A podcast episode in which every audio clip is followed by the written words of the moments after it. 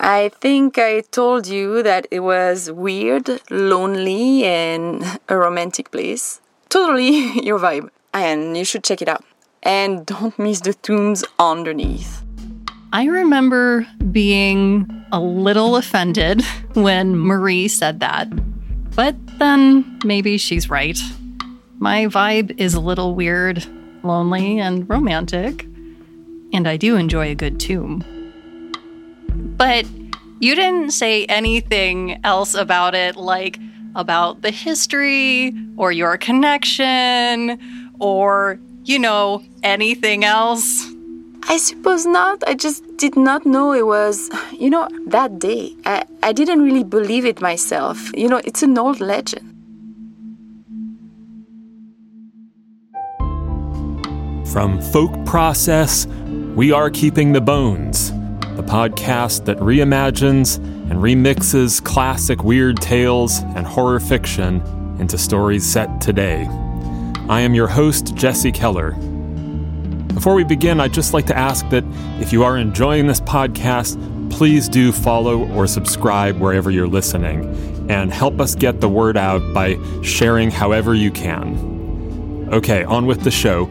Our inspiration for today's episode is Kerfol by Edith Wharton.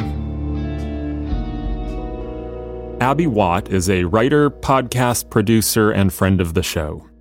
I'll let her take it from here. I was visiting my friend, Marie Lanrivain, in France. I had just lost my job and ended a relationship that had gotten pretty toxic. I needed to decompress, and crashing on Marie's couch in her Paris apartment for a few weeks seemed like just the thing. The day before I was set to fly home, Marie needed to head out to Brittany in the west of France for an important business meeting. You had to go out there on your business trip. Yes, I had to go to Quimper out in Bretagne. And you suggested. I suggested you spend the day checking out Kerfol, look at the tombs, and I would pick you up on the way back. So that's exactly what I did. We took the TGV bullet train, zipping at 180 miles an hour across northern France, from Paris to Brittany, then connected to a little local that rambled through the lush Breton countryside. We saw more sheep and cows than people in the fields and villages we passed. Following Marie's advice, I got off in a little town a few stops before Quimper, and Marie continued on. You gave me directions to Kerfol. I think you said, don't ask the locals? Yeah, the country people out there have a very strong accent. Some very old people even speak Breton as their first language, I mean. And your French, Abby, you know, is not so good. Oui. You can get lost very easily. You said down the main street from the train station, turn onto a little dirt road, and then a littler dirt road, and then walk for like an hour past the farms, and then. Then you are down at L'Avenue. The Avenue.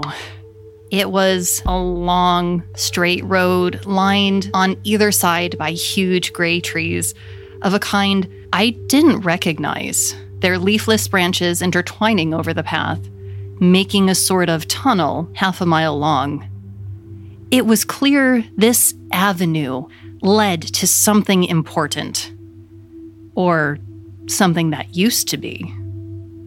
The tunnel of trees ended, and I found myself at a gate, an archway in a thick stone wall, behind which I could see gray tiled roofs. The keep and chapel of Kerfol. Between me and the gate was a large green space, then a dry moat overgrown with thorny shrubs. A little stone bridge crossed the moat to the gate. Do you remember uh, what you told me about the castle before you dropped me off? Mm, not really. Uh, not much. Basically nothing. Yeah, I, I said it was old, weird. You should look at the tombs. And you should talk to the caretaker. Yes, to have a look around. So I sat down on a mossy boulder in front of the gate and waited. I figured if I waited long enough, the caretaker would look out and notice me and come show me the tombs. Marie wasn't wrong. Kerfol really was my vibe. I thought of the medieval tombs beneath it, and suddenly the whole place felt like a tomb. I had a sense that Kerfol itself had been a powerful being, and I could feel its presence. Was it really dead there in its tomb, or just in a deep sleep? I sat there for a long time. I suppose I could have called out for the caretaker, but the idea of disturbing Kerfol felt wrong disrespectful, dangerous, even. Eventually, I got up, carefully crossed the little bridge to the archway, where there was an iron gate, modern construction, and unlocked. I pushed it open, walked down the short, musty tunnel that went underneath the castle wall, and found the far end blocked by a waist high barrier. Across the open courtyard, I could see the ruined keep, and beside that, the chapel with its crumbling belfry. Still, no sign of a caretaker. But my curiosity was stronger than the heavy, tomb like silence. So I slid the barrier aside and found my way blocked again by the cutest little dog I'd ever seen. It looked like a tiny Pekingese with long, floofy, golden brown hair and big brown eyes staring up at me. Now I was sure the silence would be broken. A dog like this seeing a stranger, any second now she would start yipping like crazy. Any second. But she didn't make a sound. The little dog just stood there, staring up at me. A look that wasn't quite yet a snarl, but seemed on the verge of one. An angry look. I took a step forward and she trotted back. Every time I moved, so did she, maintaining the distance between us. Then I noticed the second dog, a splotchy brown mutt walking with a limp. Then a third, shaggy white, with one brown eye and one blue, coming out of a ruined doorway in the keep. I wasn't worried. They were all small, and despite the tiny Pekingese's mean look, they didn't seem particularly aggressive. They let me wander around the courtyard, but they did follow me wherever I went, always watching and just out of reach. As I explored the ruins with my furry little entourage the Pekingese, the limping brown dog, and the white one with mismatched eyes I saw yet another dog looking out from the remains of a second story window. It was bigger, a white pointer with one brown ear. Like the others, its eyes stayed locked on me wherever I went. This had to be the guard dog. He'd start barking and set the rest off, and then finally, this powerful silence would be broken. The caretaker would finally come out. But no. They all followed and watched in silence. And a fifth joined the pack, a little shivering greyhound. They didn't make a sound except for the clicking of claws on cobblestones. I'm not gonna lie, they were creeping me out a little. So, I decided to make the first move. I leaned down and stretched my hand out to the little floofball Pekingese. She trotted back again, just out of my reach. I went to the caretaker's cottage and knocked. No answer, and the shutters were drawn. I tried to ignore the silent circle of watchers and give myself a tour. I found the staircase leading down beneath the chapel to the tombs, but somehow, with 10 unblinking little eyes trained on me, watching every step I took, it all felt a little too weird and too lonely in a way that was definitely not romantic. When I joined Marie on the train again, heading back for Paris, I found that a colleague had joined her for the return trip. When she asked about Kerfol, I mumbled something about it being fine. and the next morning I flew back to San Diego. It wasn't until a few days after I got back that Marie texted me saying, What a great visit! Sorry I had to miss the last day. I texted, It's okay. I had the dogs for company. Smiley face emoji. She responded with, OMG, did you really see dogs? All caps, multiple exclamation points. Then, don't mess with me. Where did you hear about the dogs? Since dogs were not a new concept to me, I found this reaction a bit strange, to say the least. It sounded like there might be more to the story. So I set up a video call with Marie and started recording. So, what's up with the dogs? Did I happen to meet some local celebrities? Because, like, I know up in Idlewild they have Mayor Max, and he's great. Yeah, no, no, it's just that I've never seen them. I'm very surprised that you said you did because there are no dogs there at At Kerfol. Okay, um, but I mean, have you been there? Yes, I've been there many times. I mean, recently? Oh, Because. very recently. But see, I have not been there that day. What day? Abby, you really saw a bunch of dogs? Yeah, like a whole pack of dogs. Wow, wow, wow, wow. Why, wow. I grew up very close to there. My parents lived in a small village close by until very recently. I have been many times to the Chateau de Kerfol and there are no dogs living there. Well, there were when I went. Well, maybe not. I never really believed you. You aren't messing with me, right? You really saw a bunch of dogs? Uh, yeah, I saw five dogs. I, I saw I saw a Pekingese and a greyhound. Oh merde! Pekingese? Le Pekinois? No, that is like the little Chinese dog? Wow, wow, wow. I, I always thought. And the caretaker always takes the day off, they say, on that day. Marie, what day? The day of the dogs. The ghosts. The dogs are the ghosts of Kerfol. Ghosts. Oui, euh, attends un moment. Uh, wait, a, wait one moment. Here, I have something to show you. Marie went into another room and came back with a very old, worn book. She opened it, flipped through, and then began to read it to me, translating as she went. Okay. Okay, here is the book. It's called Histoire des Assises du Duché de Bretagne, Quimper, 1702. The history of legal trials from the region of Brittany from 1702. Pretty much directly from old court transcript, I think. My family kept this book for many years because there is mention of an ancestor of ours, uh, a Lanrivain, though maybe not a very favorable one. Okay. The trial of Anne de Corneau and Hervé de Lanrivan, 1689, uh, 1689. Anne was the wife of the Lord of Kerfol. We will get to Monsieur Lanrivan in just a moment.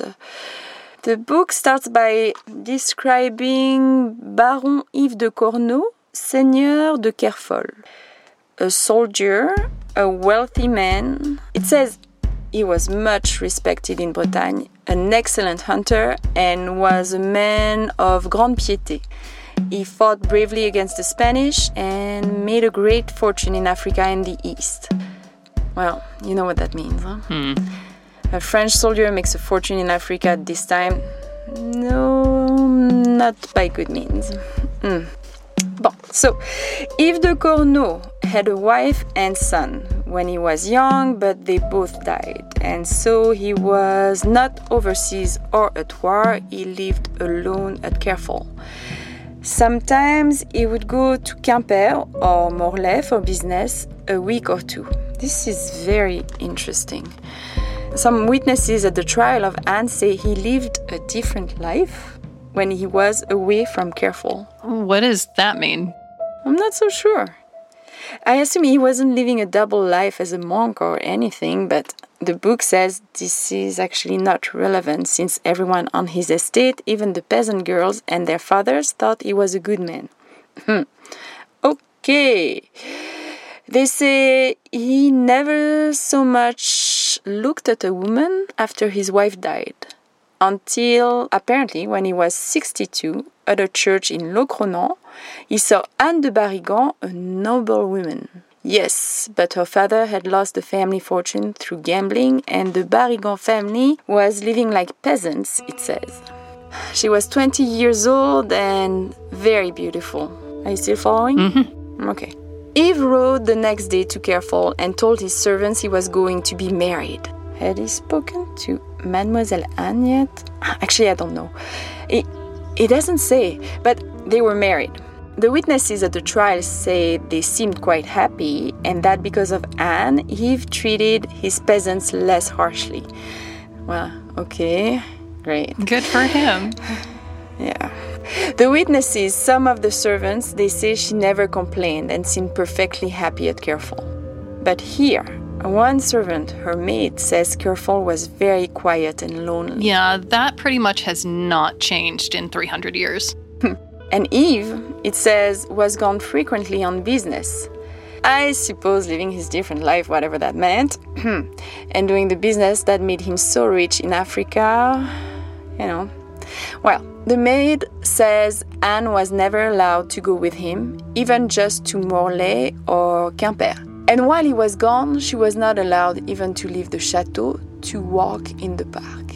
And one time, the maid found Anne crying alone in the garden. Madame said she was cursed to have no child and nothing in life of her own. Oh, that's so lonely. Poor girl. Yeah. Well, when they questioned Anne at the trial, she admits that her husband did not blame her for not having a child. Well, he was going away, huh, you know? Yeah, I mean, how nice so- of him. And though he was parsimonious, I think it's kind of the same in English. Parsimonious? Something parsimonious? I don't know where you put the emphasis, but you get it, right? Yeah, like In- stingy, Yeah, or more like careful. uh, fiscally responsible. Exactly, to be nice. Or maybe it was just cheap. Who knows?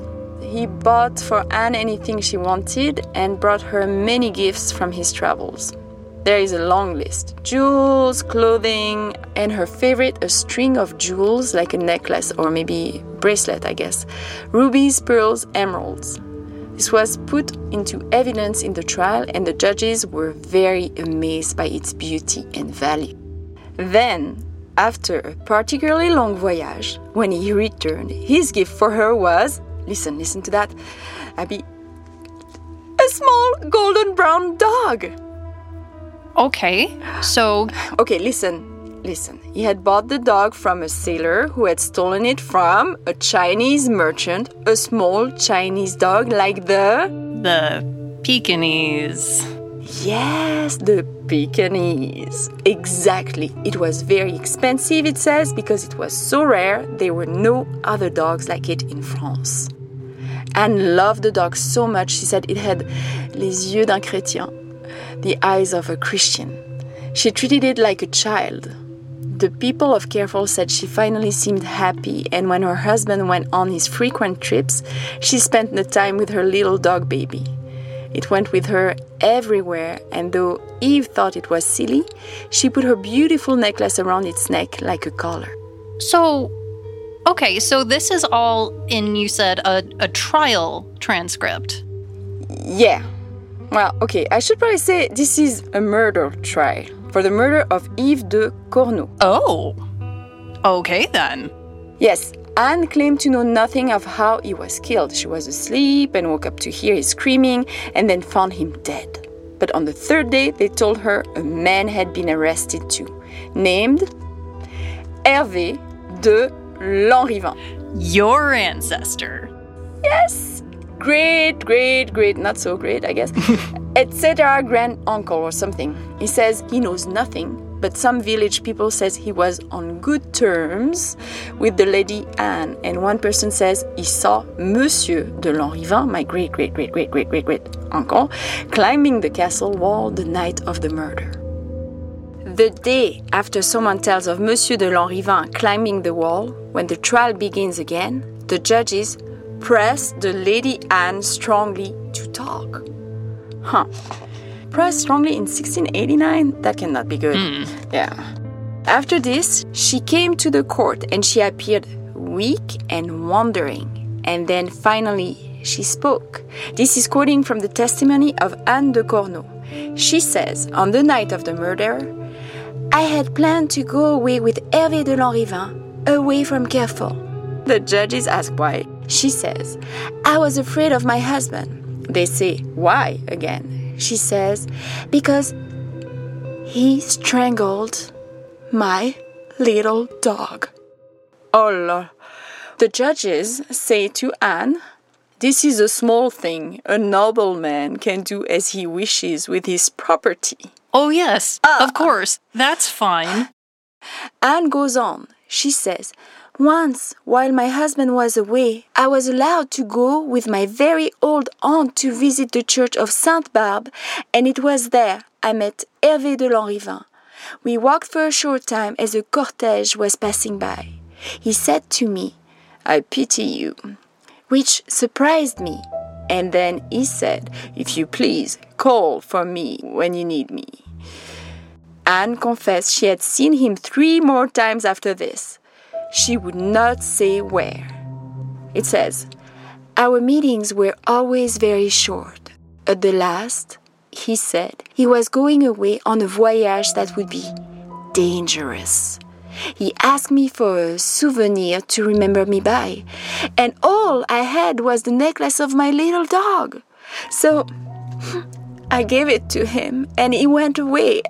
I soon wished I had not given it.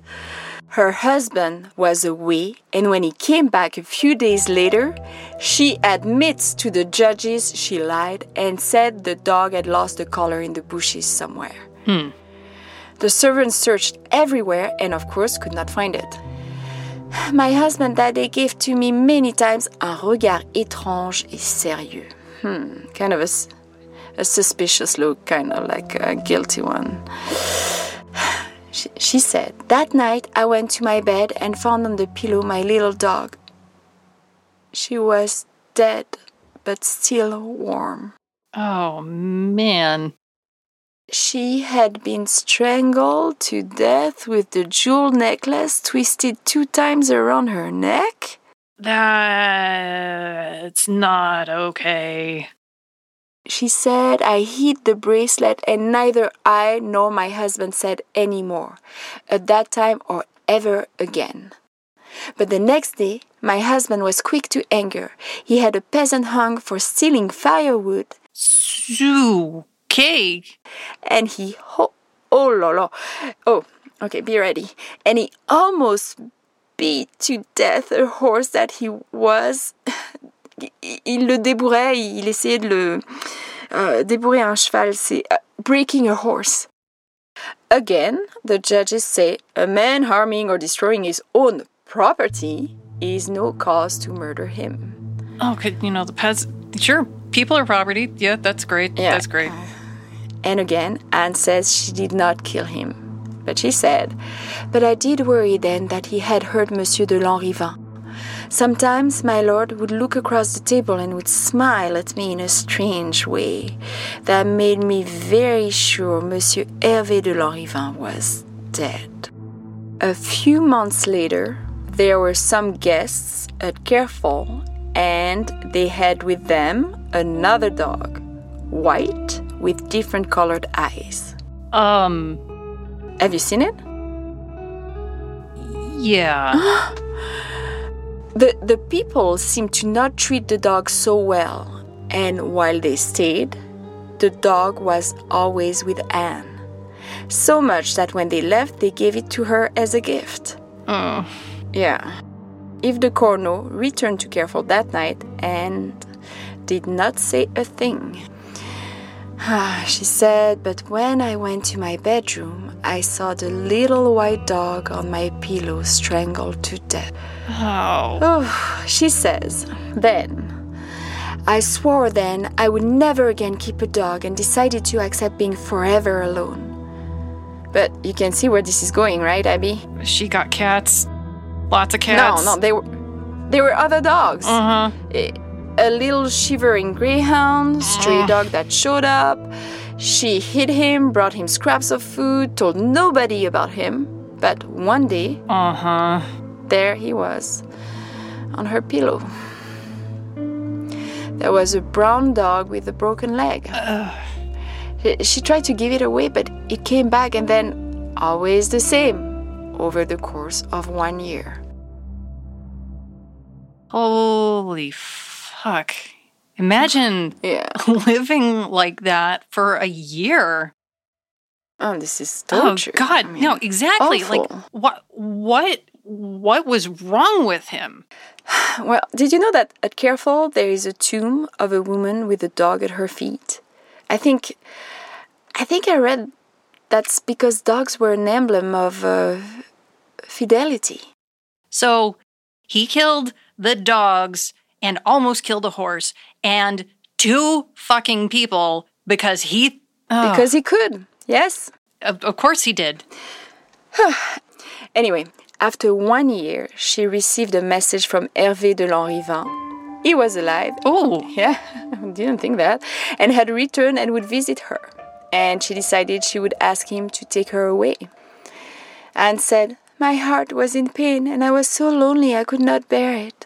Sometimes I would stop to pet the chien d'arrêt at the castle gate when nobody was looking.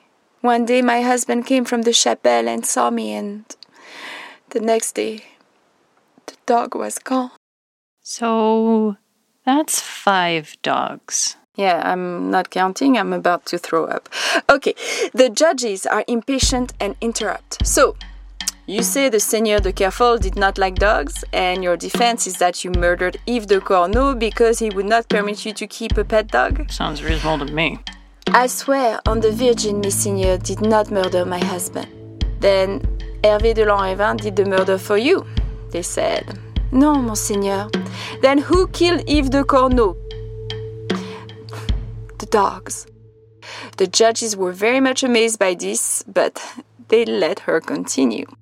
On the night Monsieur de Lanrivain was to arrive, I listened a long time at my husband's door until I was sure he was asleep.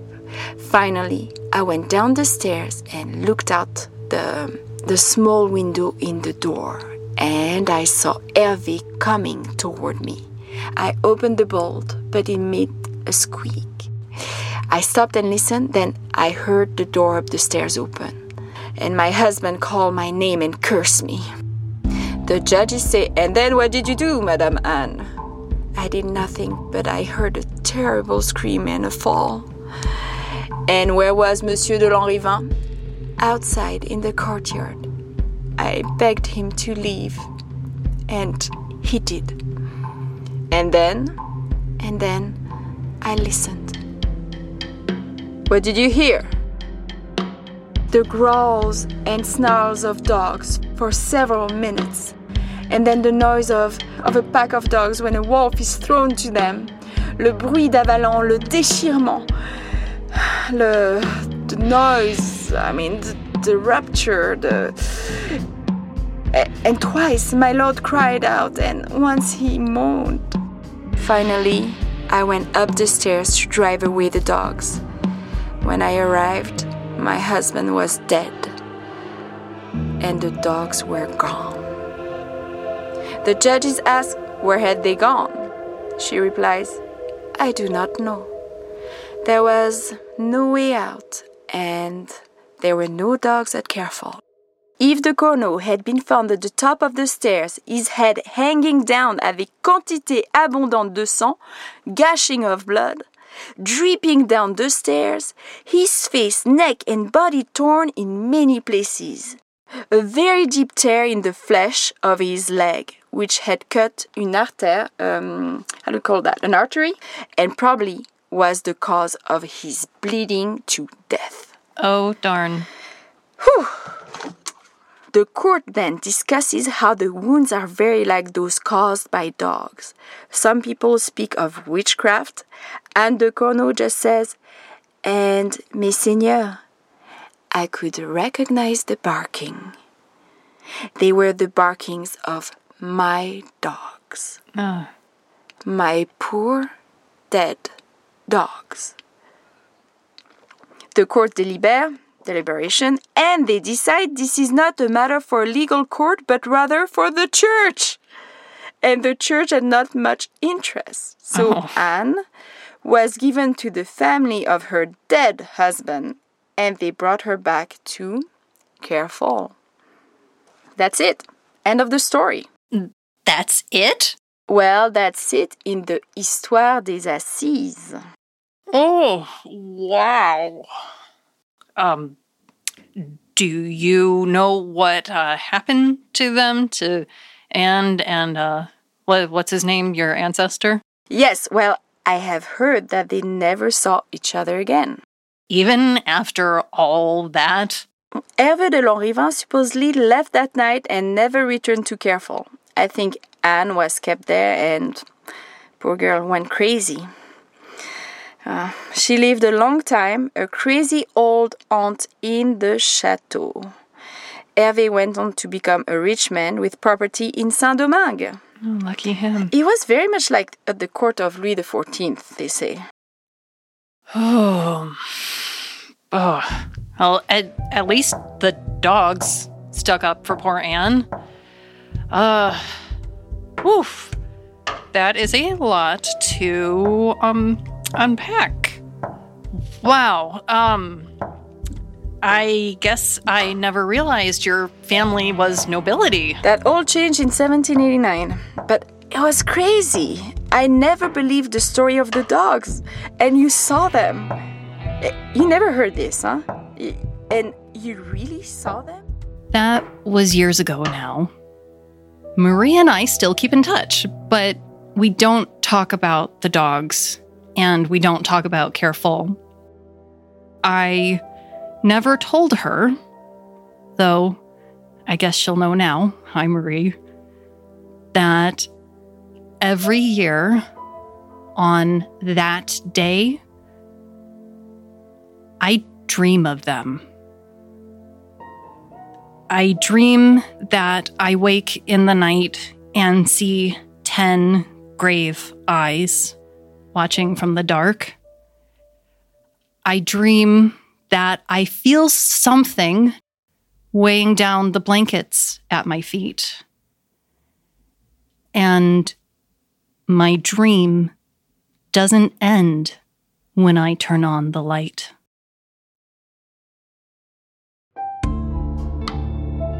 Thanks for listening to Keeping the Bones. If you liked today's episode and you want to help us make some more, the best way you can do that is to head over to patreon.com slash keeping the bones and kick in anything you can. Of course, please also follow and subscribe to our show wherever it is that you're listening. Good ratings and reviews are a big help too in spreading the word, and so is following and sharing on all the usual social media places. Links to everything are in the show notes and on our website, keepingthebones.com. The episode you heard today was inspired by Edith Wharton's short story, Kerfol. It was adapted and produced by me, Jesse Keller, and by Abby Watt. In addition to us, today you also heard the voice of Caroline Amiguet. All our music is by Son of Lone Cat, and our original show art for this episode is by Shai. If you haven't seen it, or if you haven't seen it since you've heard this whole episode, please do go and check it out. It's such a cool design. You can find links to some great merch with that piece and to more of Shai's fantastic work in the show notes and at keepingthebones.com. We'll be back soon with another story.